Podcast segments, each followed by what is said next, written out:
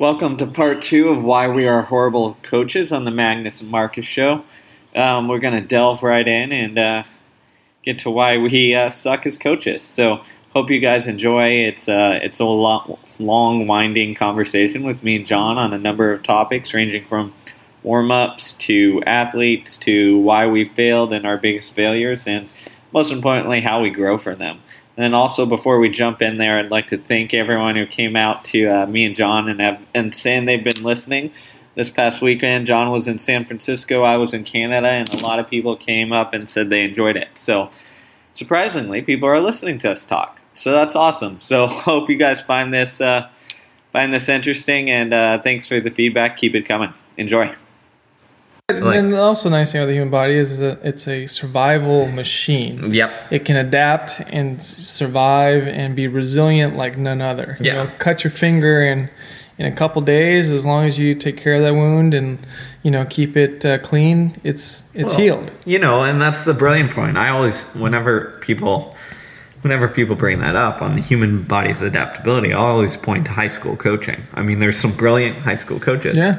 Yeah. But there's also some athletes, and this speaks to talent too. But there's also some athletes who maybe aren't that talented, but run supremely fast in high school and do cr- eh, do crazy stuff by any definition of the word of crazy training. Yes. They'll do you know intervals every day for the week. Yes, And, I, I like- mean, I have heard, I have heard that, I've heard a program. You know, I don't even know the coach. I don't even, but I know a parent was like, "Is this good to do 20 times 400 the Thursday at hard, like at mile race Mm-hmm. pace hard, Thursday before a Saturday cross country invite?" And I was like, "Probably not wise. How did how the team run that Saturday? Oh, they ran awful. They're probably still tired.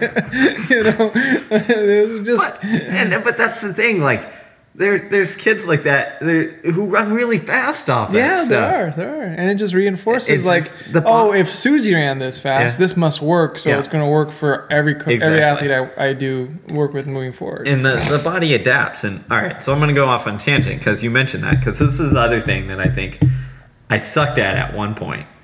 And it's the problem I, I'd call of coaching people fast when you're young. yes, is when you coach your first fast person or your first couple fast, whatever fast people is, Yeah. you you you have this template, and you're like, oh, like this is the best person I've ever coached by far. Mm-hmm. like this worked for them somehow. I stumbled upon this formula that worked. Yes. I don't know what I was doing. I went into the mountains and God gave me these tablets, and I have the key. I have the recipe. Everyone will be a champion that I coach from now on. Everybody. But that's that's what happens. and then you and then you go back and you're like, well, I guess I guess this worked. I'm gonna do the same thing for this person, and then it doesn't work, and you're like, oh crap, Yeah. oh crap. Like, and the this is where I think separates the good coaches and you know maybe the not so good ones. The good ones sit there and be like, well, that didn't work. I better learn from my failure. I better figure out that, you know, there is no magic formula, that I have to adjust everything. Yeah. The bad ones just kind of throw it off and be like, ah, that per that runner was a head case. Yeah. Like that's why it didn't work for them. It was their problem, not mine. I'm gonna go to apply it to the next runner, and it's gonna work because it worked for Susie, who ran X incredible time. Right. And you see this at the high school level, where some coach stumbled upon some state champion who was super talented Yeah. and and they did this crazy stuff and it worked and now they're like well you know bobby our state champ and school record holder did this so this is gonna work this mm-hmm. is our template or you see it at the elite level Oh where yeah. it's like oh yeah. no i had this person run this world class time and this is what they did so you need to be able to do that and i think that Well, we're suckers for formulas. Yeah, we're we suckers for formulas. We're That's all it is. yeah and it's You know? easy it's easy it's super easy to fall into that Yeah. that trap And it doesn't matter. It doesn't matter the industry. Like you know the the wealth attainment. Like we have this perfect wealth management or wealth investment formula. Follow this formula, great. Or here's this diet formula. Yep. Because there's like this security in the concreteness of science and formulas, and you know you want to have again that control. But when you relinquish that control, when you know like you don't have any control as a coach, really at the end of the day, that gives you the freedom to you know be a horrible coach and be okay with it. Like, I mean, one of the things is that I fail a lot, man. For as you know, as much as I care, like I have athletes who are really ill prepared for the final exam, whether it's the you know conference or you know state or national cross country meet or track meet. Like,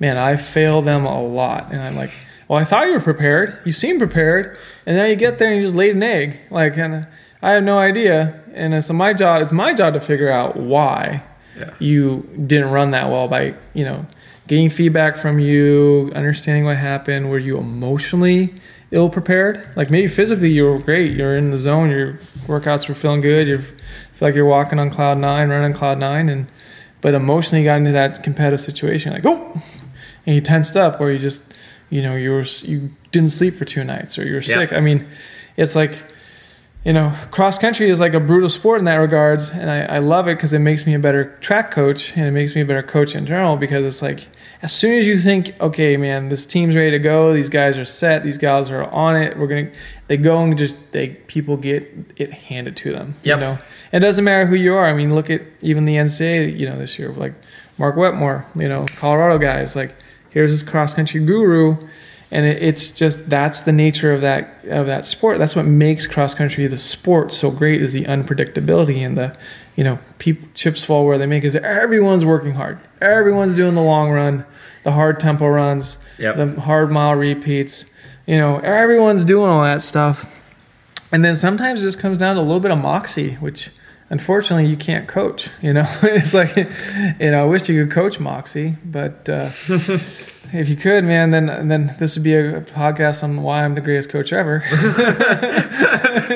instead of why I'm a bad coach. But it's, you know, it, like, and I, I, and the thing is, I forget that. I forget that year in and year out. Like Yeah. as many years I've been coaching cross country and even track, I forget about the moxie factor. Yep. And sometimes like, okay, you're prepared, you're ready to go. It's gonna be hard, all right? Yeah, yeah, yeah, yeah, yeah. And it's like, oh man, workouts were great, all this stuff was good. Okay, you're you're you're well equipped physically. And I just forget mentally and emotionally. You sometimes just athletes need to get their asses handed to mm. them Yep. to get more emotionally like aroused for the next year or get the failure experience to motivate them moving forward. And it's like you can't really replicate that in practice. Yep, it's true. I mean, it's so true. I can sit here and reminisce about college, high school pros of people getting their ass kicked Oh, yeah. and then coming back and being like, all right, I got in in order. But those are the people who like get their ass kicked and they learn from that failure and get things get things on the right bucket. Mm-hmm. Right. So it's interesting. But yeah, I mean, I can sit here it's it's it's so funny when you're you're as a coach you're sitting there you're looking at workouts you're you're analyzing all this stuff and you're like all right this person is ready like he is prepared Right, yeah. and then they go out lay an egg and you're just like It was like, huh? oh man i think one one of the worst in my early coaching experiences i was coaching a bunch of high school kids and they ended up second at the state meet five so big largest school division in texas and they missed it by i don't know four four points or something like that over a team that finished you know top 10 at NXN nationals that year so they were a good squad they all ran pretty well at the state meet except our number one guy who was the most consistent guy ever got i think ninth or 10th and he was a, a, a favorite no, I think it was worse than that. I think it was maybe 12th or something like that.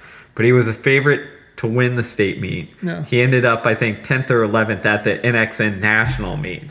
and it was like the same place at the state Yeah, meet. state meet, yeah. And that was like, that was the difference between winning and losing. I mean, Uh-huh, it's, yeah. for those who know, I mean, it's, the runner was Ryan Dohner, who runs for Ben Rosario's Northern Arizona Elite. So he's a really good athlete. Like, Yeah. I didn't make him. No. He ran well in high school. College, he ran well at college under John Hayes. He's running well at pro with Ben. Like none of us made him. He's just a good kid, Yeah. good talented Yeah. kid who works hard and all that Yeah. stuff. But I remember sitting there being like, "Oh man, like I screwed this one up. Mm-hmm. Like this kid is good, and he just sucked." and this just cost our team like you know, second was the highest place in school history, but you're just sitting there like, oh, we were It's that close. Yeah. we were four points from like the Woodlands High School, the Yeah, yeah. you know the dominating team for thirty something years. yeah. And I remember just sitting there and and then talking to Ryan afterwards and being like, "Man, I'm sorry, I screwed you up. Hmm. I don't know how I messed it up, but but something happened, and you know we re and but it was that ass kicking. The next week he goes out and wins the NXN regional thing over."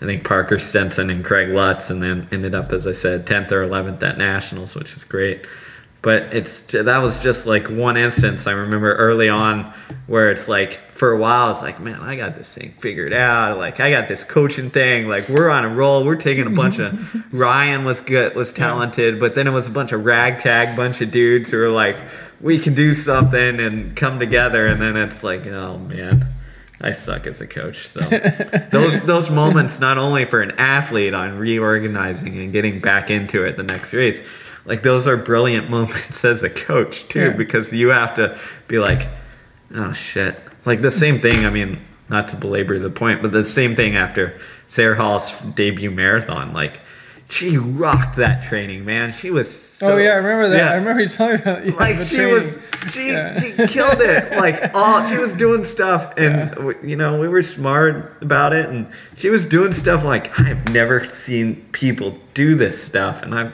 worked with some good athletes and i was like this girl's gonna rock it and then she just you know a lot of issues fell apart and then you know comes back and learned a lot and then she ran chicago in 231 and her training was nowhere near as good as it was Right, yeah. like before LA, nowhere near as good. Like she was solid, she was good, but it wasn't like this outstanding block that she had. Yeah. That was pretty much I mean, it's the only block of training for months that was was practically flawless I've ever had in my career of like, you know, three or four months straight Mm-hmm. Yeah. of just like Ooh. nailed this, nailed this, Nice, nailed this, yeah, nailed this. yeah. And you're just thinking, Man, I am I got this stuff figured out Yeah. but and then of course when you think that it doesn't Yeah. but it's just it, the contrast was brilliant because it's like it knocks you back on your feet as a coach and you're like all right Well, it's that moxie factor, Yep. you know. Like she found, she had Yep. that moxie. She Yep. had a good, you know, summer of racing. You know, she she knew what the beast of the marathon was. It's hardest thing to explain people who've never ran a marathon. It's like what the beast is. You know, it's just you gotta go out and you gotta go do it. And if you have a, that's why like having a great debut marathon is like a big deal because most people don't. most people, it's all, and then it's also a curse because now all of a sudden your standard of excellence is calibrated. You have this anchor about what's a good marathon time, and now you're forever anchored at that at that debut. You know, and that that that has to do a lot too with how you judge success or failure is what that anchor point is. You know yep. And it's like uh, you know eh, eh, the two toughest events the coach always said 800 and marathon. No one has any idea. Like anything can work. It's kind of like hey you want to do th- three hour long runs if you're like a you know 215 guy for okay great o- okay. Or hey for an 800 you can just do only four meter and faster reps all year long or you can you know do tempo runs and stuff in the fall and some hills and some and oh you're ran 144 great you know it's like no one has any idea If No. someone says oh i know how to coast 800 it's like no you're you're full of it it, no it's true it's the events at e- it, each extreme of the physiology are Yeah, just like yeah, yeah. you know there's it's it's if you ha if you think you know what you're doing like you don't yeah it's gonna come back to bite you Right. I think that's when I've been at my worst is when I think, okay, I know what I'm doing. I know what we're doing with these athletes and I'm not, you know, on the ball enough to be like, wait a second, I need to be a little bit more on edge to make sure we're, you know, find the right balance, but also that I'm still searching and asking mentors or asking other colleagues or even asking other athletes like, okay, is what we're doing intelligent? Does this have, you know, is this have a right impact? Is this accomplishing our ultimate end game? You know, from a physiological standpoint, which we invest a lot of time and space in because you can track it. But the hard part is you can't track Moxie. But Moxie is like the most important thing that comes to racing. I mean, I had a, a coach ask me the other day, like, oh, hey, can, you know, we do mixed pace sessions because, you know, he start off just just doing very isolated type work, like one VO2 max day, just work at VO2 max, aerobic threshold, just work on that, you know, a alactic capacity, just work on that and keep them all, you know, separate. And it's like, well, a race touches on multi paces. You're going to race, you're going to do everything. You're going to touch on all those systems. A time trial is a little bit more prescribed, and yet we've, you know, de- devolved, in my opinion, to time trial racing, where it's like, let's just go out with a rabbit, even pace the whole way through, and just keep an even pace, and then maybe have a kick the last minute and see see how we're doing. Instead of like, well, this person's going out surging, they're slowing down, they're picking the pace back up, this person's kicking out from 600. Oh my God, what are we going to do after all this? Like, that's racing where that unpredictability factor is because at the end of the day, you know, any race on the track, it's about getting to the finish line before the other competitors. It Does not matter the time, you know, but we've put such an emphasis on this time that we've lost our guiding light. And I think I'm a victim to that. That's part of what makes me a bad coach is being like, oh, so time focused. Like, yeah, there's a certain eh, you know entry standard you have to have at different levels to play at this championship meet or that championship meet. But it's like get the time and get out, get the time and get back to racing because at the championship meet it's about racing, and you see this all the time. Athletes who had a great time trial season, they went to Stanford, they went to Mount Sac, they went to you know wherever Texas Relays, Penn, and man, they just ran lights out 5K, 10K, 15, and oh man, they're ready to rock it now. And then you go to like the regional meet for like NCAA World in Austin, Texas, in the 10K, and it's humid and you know humidity's at 80 and it's 80 degrees, and they're ill-equipped, ill-prepared, and you know they get dead last. you know, I and so it's like, but that experience just teaches you that because we, when I was coaching, you know, in uh, in Division One world had a, a female athlete. She, that exactly happened to her. She was pretty solid, but she had an awful race in hot uh, Houston, or I mean Austin, excuse me, because of the humidity factor in the 10K, and just really ran, uh, you know, under underperformed. And you know, we get, went back to Austin a couple years later, and man, she did like heat acclimatization training like none other, like a month straight of, hey, you're just gonna wear basically a snowsuit every day with gloves in the Portland spring. I know it's a beautiful time in Portland, but yeah, it's just going to suck. But then she went and, she, you know, the heat didn't get to her as much. She actually finished well above where she was ranked going in because she was able to race and she was better prepared. The workouts didn't really change. It was that little tweak of, oh, we need to get you more acclimatized to heat. So we're going to spend a thorough, good month prepping you for this. So it's not a big deal when you get down there, which made all the difference. And so it's recognizing quick, you know, with more quickness, what the key changes, what the small tweak that's going to get the biggest dividend. And I think going back to like that 80-20 concept, I you know touched on before we went on this massive tangent, as we typically do.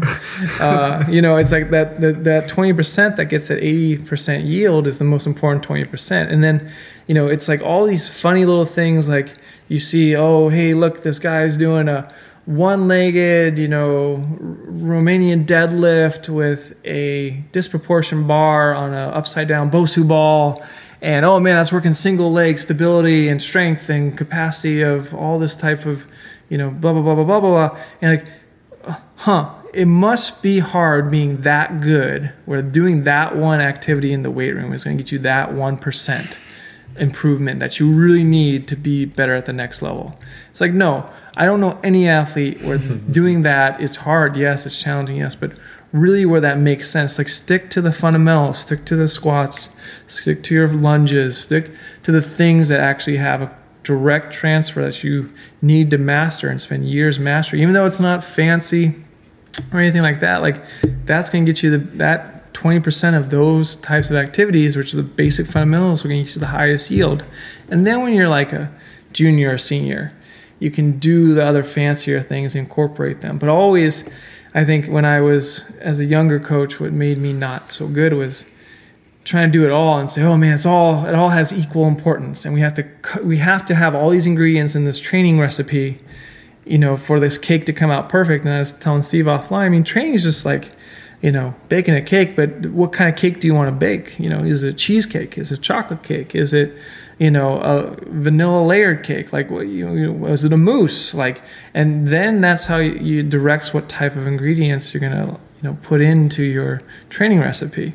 And as I got older and a little bit more vetted and asked mentors, because I'm not smart enough to have just magically come up with this on myself, it was like understanding, understanding that like what has the biggest potency in the training recipe for the time we have with the athlete on a micro scale of a season, but also a macro scale of you know career with them. You know whether it's a scholastic athlete, a post collegiate athlete. And once I understood that, you know, people started running a little bit better.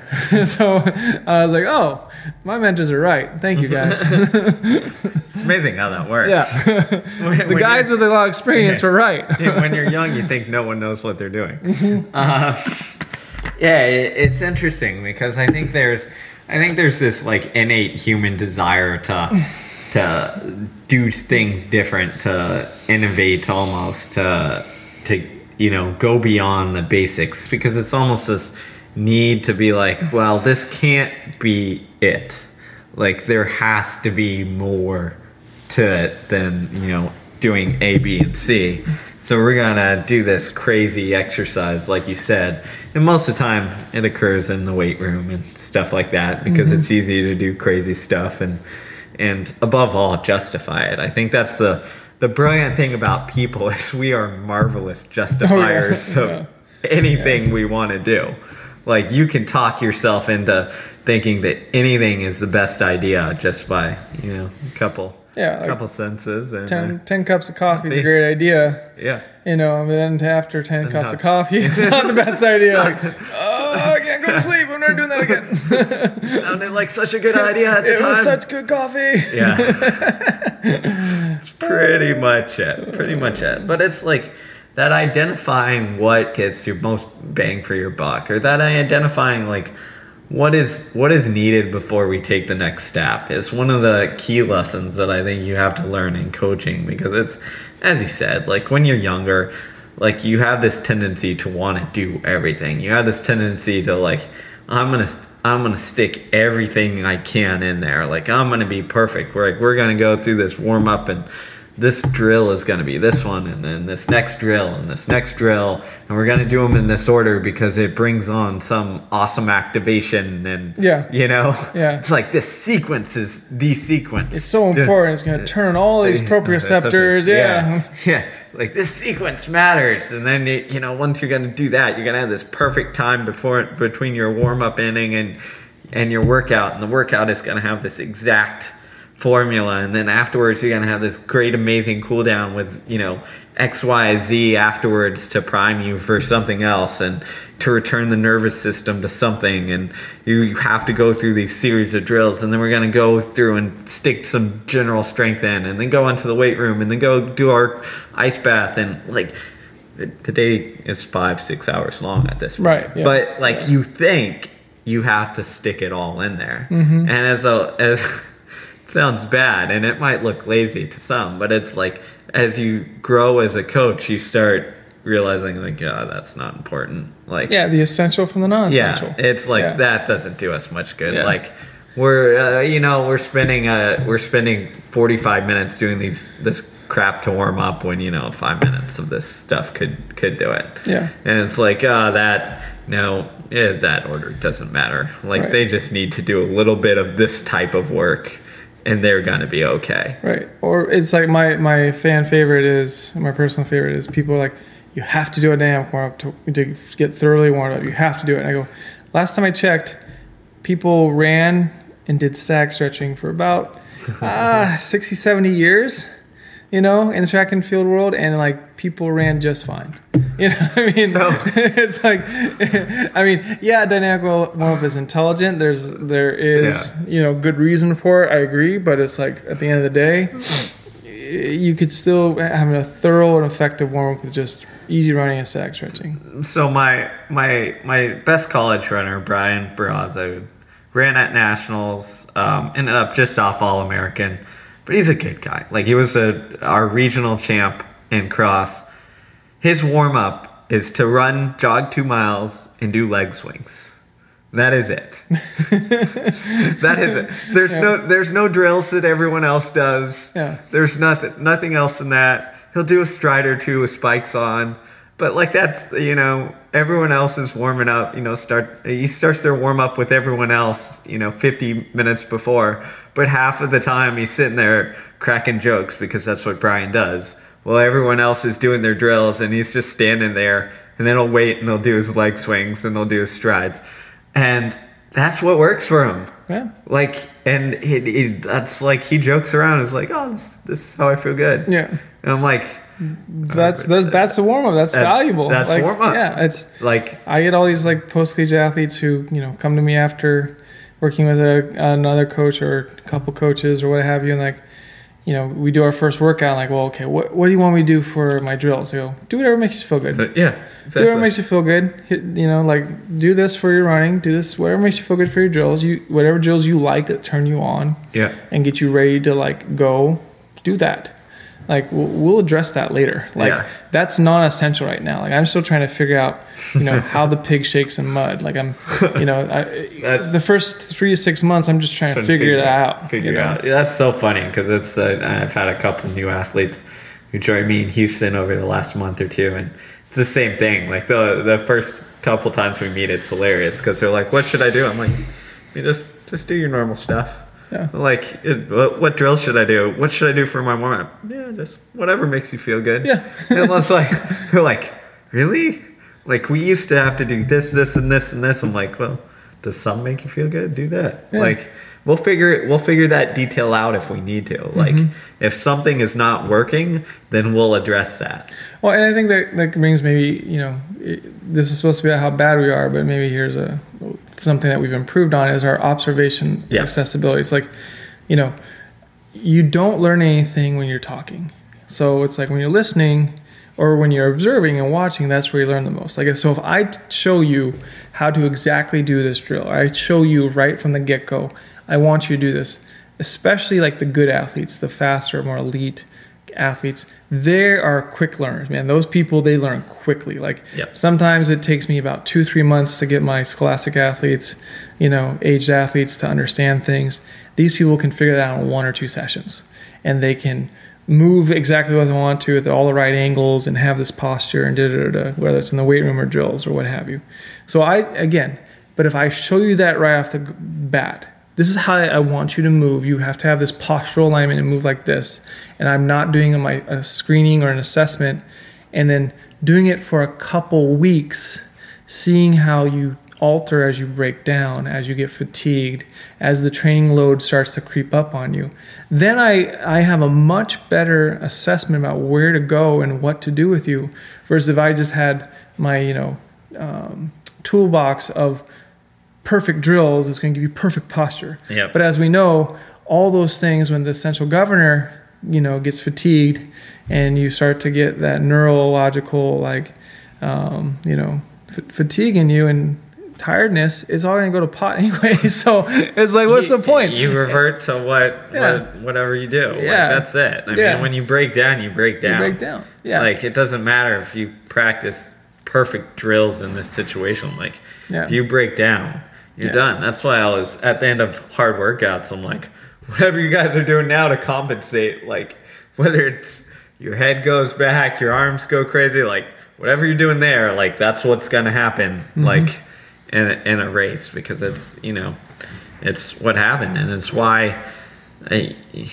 we talked a little bit earlier offline about sprint coaches versus distance coaches and it's why you can't just correct people in this like nice little um, fully fresh non-fatigue state and hope it translates There's no transfer. It doesn't transfer. I mean, it transfers in a fully fresh, Fresh, non-fatigue state, state, yeah. which is great. But everyone's trying to figure out the last third of a race. Yeah. You know, you go through a 100 meter and you have your three phases. Well, everyone's looking great through like the acceleration phase. That's Yeah. awesome. It's when we get into deceleration patterning, it's like, oh, okay. Well, how are we gonna then transfer what we did when you're fresh to when you're tired and decelerating.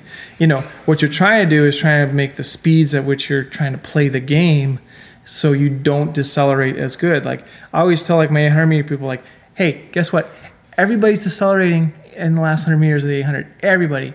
You know where you need to get the jump? When you're fresh. You need to get the jump on the back straightaway so you can get a little bit of separation and then hold the separation. Hope to God you don't decelerate as fast as people come for you. You know, it's like pick where you can like get the jump and then you got to hold the jump. Some people, you know, pick the jump at, you know, 150 to go or pick the jump at 80 to go.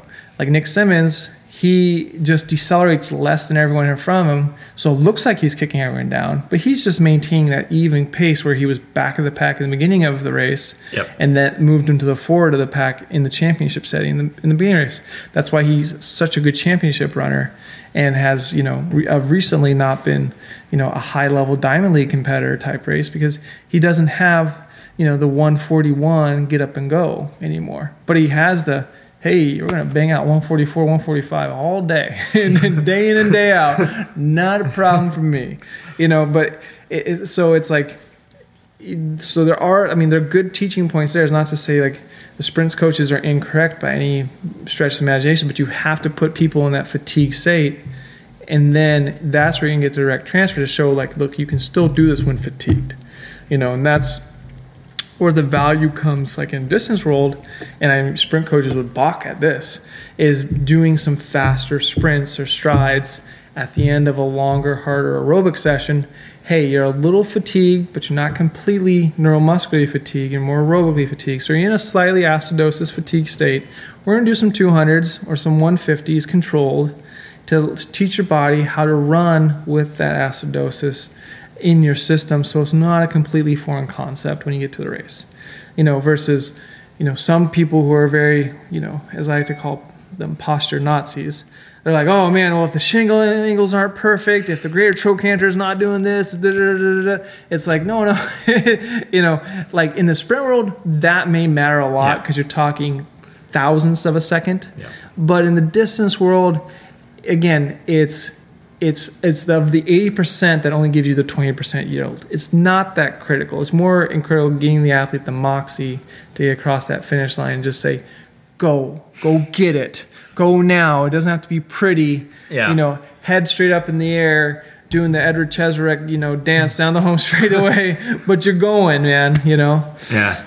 You know, it's funny. It always, maybe this is the sad drug induced uh, culture of our sport talking, but it always makes me question when people start talking about like these little tiny things. They're like, man, I had the, or the story I always go to is there was this Irish 10K guy named Cathal Lombard who got busted for EPO after he went from like 29 minutes to 27.30 and like before he got busted, like all he was talking about is like, man, I added these plyos Yeah. and like these plyos doing it this way, like this was the key to the the key and this stuff. and like whenever people start talking about, don't get me wrong, plyos help and blah blah Yeah, blah blah blah. yeah. But whenever people start talking about like oh, this, this little tiny thing or this little small income change. Like this was the key to my breakthrough by Yeah. a minute and a half in the 10k. I just that's a red flag yeah, That's a red flag. That, that's a red flag, and that's what I think. Like, Yeah. it, it's like no, like those little small things. Yes, they matter. Yes, they add up. Yes, all this stuff. But like, it's this foundation that that you have to get down first. I, I really like Lee Troop on this. Like if you've ever talked to Lee or heard Lee talk about his own training, like you know, his his training methodology for himself was run twice a day, every day, no matter what. 8 a.m., 5 p.m. Every single day running twice a day. Period. And you know, Lee just ran twice a day every day at eight o'clock and five o'clock, regardless if he's a little sick, a little tired, didn't matter. He still got out the door, put them on. And in a couple years, he just became, you know, Australian, you know, multi-time Australian Olympian that you count on being going to Olympic or World Championships. You know, and Lee is a no nonsense guy. He gets it. You know, it's like Steve Jones, another like great marathon, you know, coach, also in the Boulder area. Like the guy ran three times a day, morning, lunch, and after work. Like, and he just did that for many, many years. You know, Bill Rodgers twice a day in the morning and after work, like every single day, 14 days for years. And when they stopped doing that, guess what happened? They, you know, they got hurt. Their fitness went down. Lo and behold, because they weren't getting the stimulus. It- you know, it's that I guess is another thing that made me a bad coach early on too, and still I have to, you know, hone in a little bit. Is me thinking all these small things. You know, I talk a lot about weightlifting and plyos, and those are important from a hormonal recovery standpoint, and I value those a lot. But at the end of the day, it's 80% of it's still running. Like you still need to get out the door and run. You got to put the miles in, you got to do the workout. Don't get me wrong. It's not like you're going to all of a sudden just be in the weight room hanging out and then and doing these plyos and uh, voila, you run a lot faster. Like if the first foundational 80%, the essential 80% is not taken care of, then this extra like weightlifting and plyo stuff that falls in the 20%, you know, of the other stimulus category, it doesn't matter. It's it's a moot point. So, you know, I it, it's just like how do you and the lifting stuff that we do and you know, i was talking with steve earlier offline very basic. It's like 15 16 lifts that i just cycle through. And we do like anywhere from 5 to 10 and it's just just the basics just by bilateral basic things. Like nothing too cute there's a couple single leg or transitioning to single leg movements like a step up on a box but it's like squat, lunge, Yeah. bench, push up, you know, squat to, you know, barbell overhead, you know, press up. Like it's like it's just you you watch it, you'll just be, well, this is really unimpressive. You go, yeah, it is, but it, it's it that's that's running. That's But that's th- our sport. That's the mark of. it's almost the mark of good training. yeah, Like, yeah, like I almost feel like if I can hand you some athlete's training log who has run fast, and you're an experienced coach or athlete, and you look and you go, "Dang, this is not impressive." yeah. Like. That's a good sign That's- to me. yeah, yeah, like, yeah. I'm like, all right, good, good. Yeah. I'm on the right. I'm on the right path. Like, we didn't do anything out of this world, so that means like we're not crazy. You're like, doing strides on recovery days. No, Yeah. not impressed. You're doing a long run. Not impressed. not impressed. Doing doubles, Hmm, not impressed. You're just doing tempo runs, not impressed. Well, and that's the th- that's the thing. Like that doesn't that doesn't sell books. That doesn't sell No. magazines. That doesn't sell like articles. And I get that. Like I'm I, it, it's funny. Like if you you know the most stuff that I've put out that's gotten the most pub has been like my own little crazy experimentations that we do. You know, once or twice a season of of workouts, and people be like, "Oh, that's awesome." And I'm like, "Yeah, but but that's." This ninety nine percent of it is is the the, the Right. random the nice foundation that we do that isn't That's the outlier impressive. workout, yeah. that's that's the outlier or the the FloTrack workout of the week Yeah. where um, Oh, it's the big sexy thing. Yeah, the Like, big oh sexy. yeah, these guys are ready to it's go. uh, we all we always joke on our team, and I don't think we'll ever pull this out. But if we if uh, flow tra- if we did a FloTrack workout of the week, it would be the most random crazy crazy thing ever, and we just have people doing random stuff like math problems in the middle of their workout and. Uh, and rolling on the ground just Yeah. just to see what would happen. but that's the stuff that people latch onto because everyone's looking for like oh there there must be some secret there must be like this next big thing that i'm miss, missing out on to get to the next level Right. And I always go back to probably one of my favorite Buddhist quotes of all time. It's like, before enlightenment, chop wood, carry water. After enlightenment, chop wood, carry water. You know, it's this foundational stuff was thought of and decided upon by many great minds many thousands of years before we even were on this planet and talking about running fast. So it's the same it's the same principle here. It's like when you run fast, just keep doing what got you to running fast in the first place. You know, you don't you don't need to go do these crazy little like things that are gonna add one percent, you know, potentially to your, you know, performance capacity, but that have such a high risk of ninety percent of injury. It's like no. Like just keep doing what you're doing and just vary the stimulus accordingly as your fitness progresses. yeah that's amazing i mean you mentioned thousands of years and like one of the i forgot what book i was reading lately but it made this great point that you know it was looking at some research on some uh, modern day hunter and gatherers and their process of uh, doing it. Um, and it was like we noted that these hunter gatherers like they tended to hunt on non-consecutive days. And I'm sitting there like, like, well, that makes sense. Like, stimulus, I'm Recovery. recovery. Yeah. you know, it's like stress, rest. Yeah. Like, like, hmm, this is kind of built into what we do. Like, Yeah. There's probably a reason, like, why this cycle works and running and training and everything. You wonder, like the biggest thing, you wonder what would happen in the work world if we follow the same, Same pattern.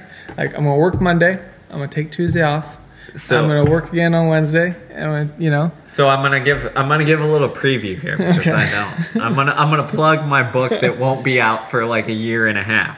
all right. This is the earliest this is- shameless plug. Yeah, earliest shameless there plug. are many more coming. Yeah. but um, me and me and my uh, co-author Brad Stulberg, we're uh, working on our book on performance across domains, and and uh, I'm just we're, we're in the writing plus researching phase right now. And one of uh, and we're gonna go over a little bit of that stress rest and the work cycle a little bit. But in this in researching it, came across this this great article in the I think the Harvard Business Review where it was talking about this this kind of research study they did at uh, some major consulting firm, where they they took these they took these groups of people and they assigned them to I forgot the name of it, but it was something like forced break group, and it was like and, and these were research consultants who were working with you know billion dollar companies and and helping them make decisions and stuff. So when you're in that world, like it's 24 seven, like you're always on. There is no five day work cycle. There is it's, it's, you're on all the time. There are no business hours. And what they did with this is, you know what? We're gonna, we're gonna try a mandatory forced off day, like smack dab in the middle of the week, like a, a random Wednesday. And we're gonna make them do that, um, every week. And these people, like, they included some of the quotes from people when they told them that, and they're like, "This isn't gonna work. This is horrible. Mm-hmm. Like, I'm, I'm, a, I'm losing. You know, I'm losing a seventh of my work week. Like, I'm gonna get fired. Like."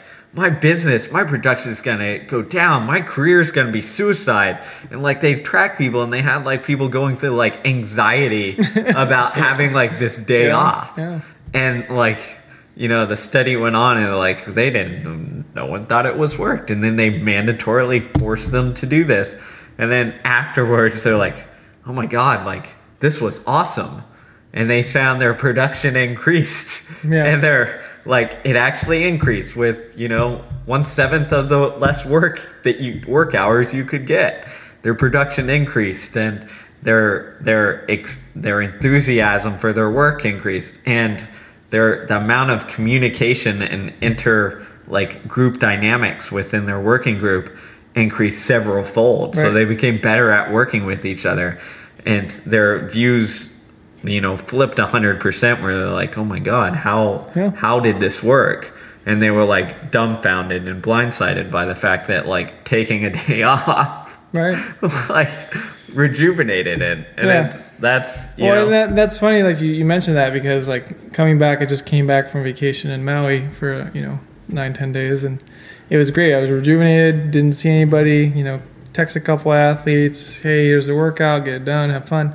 But it made me think like I need to have a mandatory no coaching day.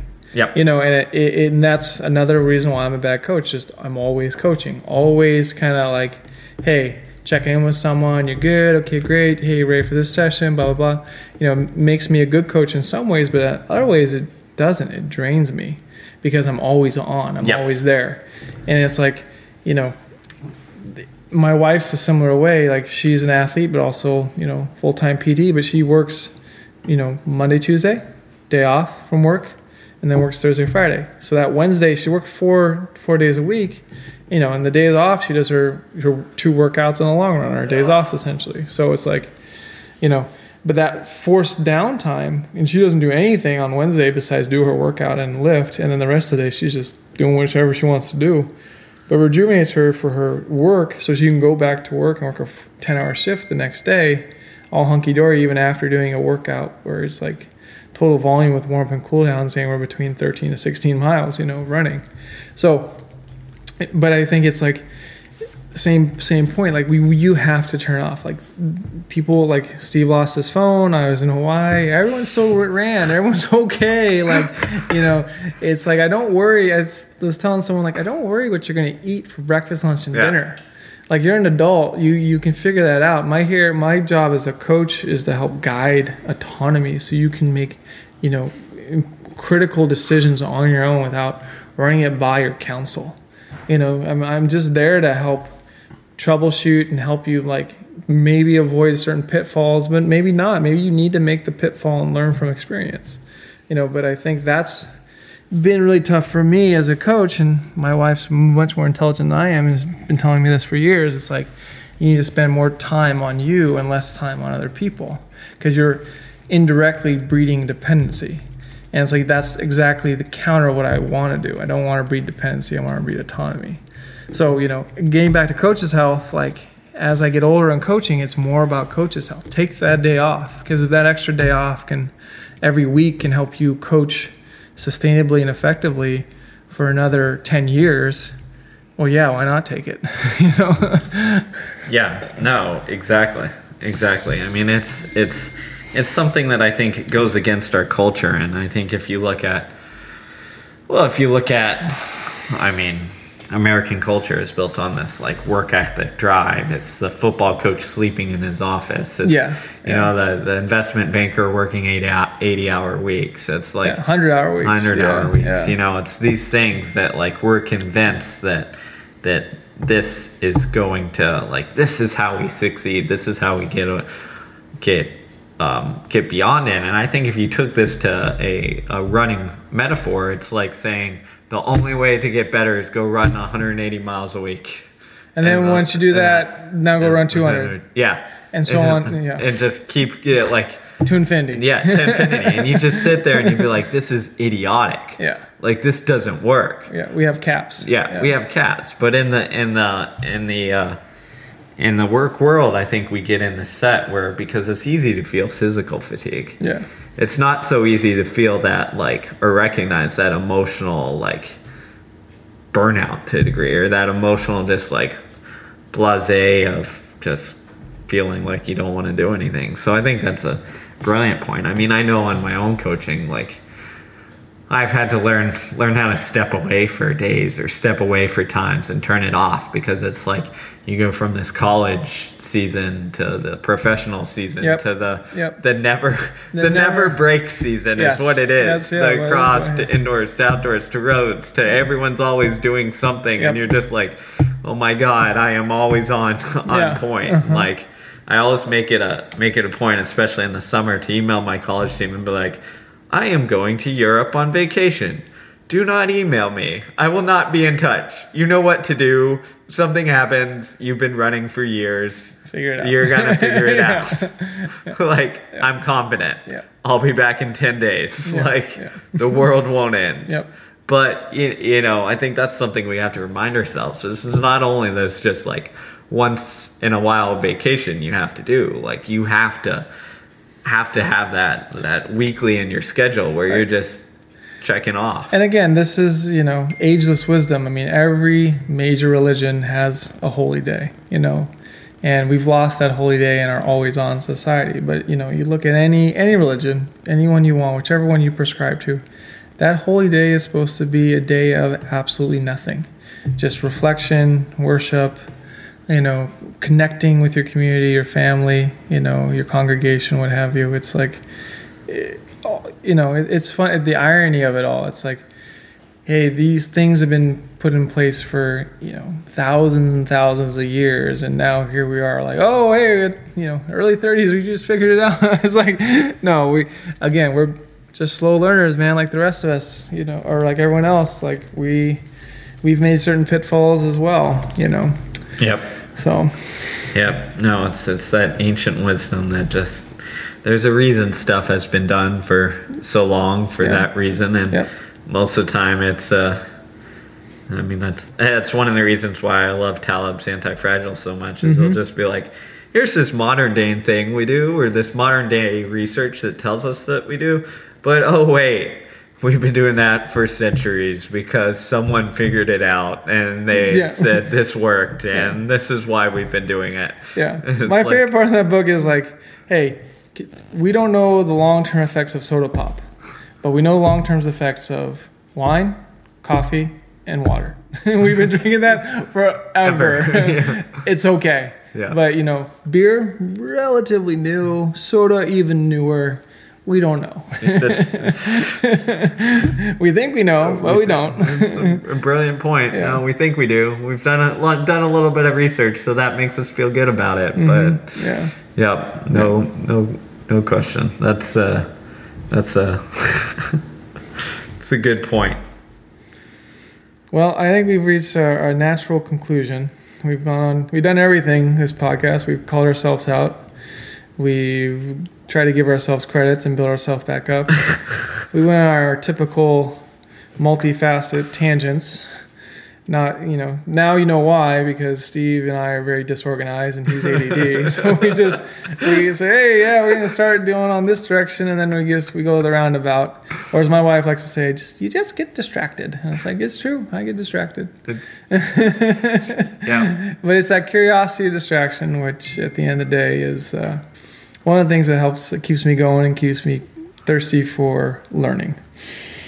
Awesome, man. Well, this was uh, this was fun. This was really long, so we'll probably split it into multiple uh, multiple sections. So I hope you guys enjoyed it. As as John said, I think the point was, um, hey, no one's got this figured out. Right. And if I could pass along any message to my younger self or any younger coaches out there, or even older coaches still trying to figure it out, which will probably be us in 20 years too. Yeah. Uh, but hey, remember that podcast I told you guys? No, no. now we just have record of how like I know. idiotic this, we are. This, is- this is a bad idea. Yeah, this this, is- is, a bad idea. In 20 years, we're gonna go back. We and go, be oh, like, my God, goodness, we actually said those things, Yeah, and what were we listened to thinking? us. Why did we we we swayed random people, Yeah. random distant coaches the wrong way? yeah. So That's- we're sorry yeah. if you're listening to us. I'm sorry. Yeah, my bad for if if distance running goes down, you can just blame us. Yeah, blame Just us, that's blame fine. us. Blame it'll us. be it'll We'll- Mm-hmm. be our problem. So, well, awesome guys. Hope you guys enjoyed. As always, feedback is appreciated. Thanks to everyone who reaches out to us at random meets and random random places, which Yeah. is cool. Yeah, we, So, yeah, it makes us feel special. So thank you. yeah, awesome. Well, enjoy.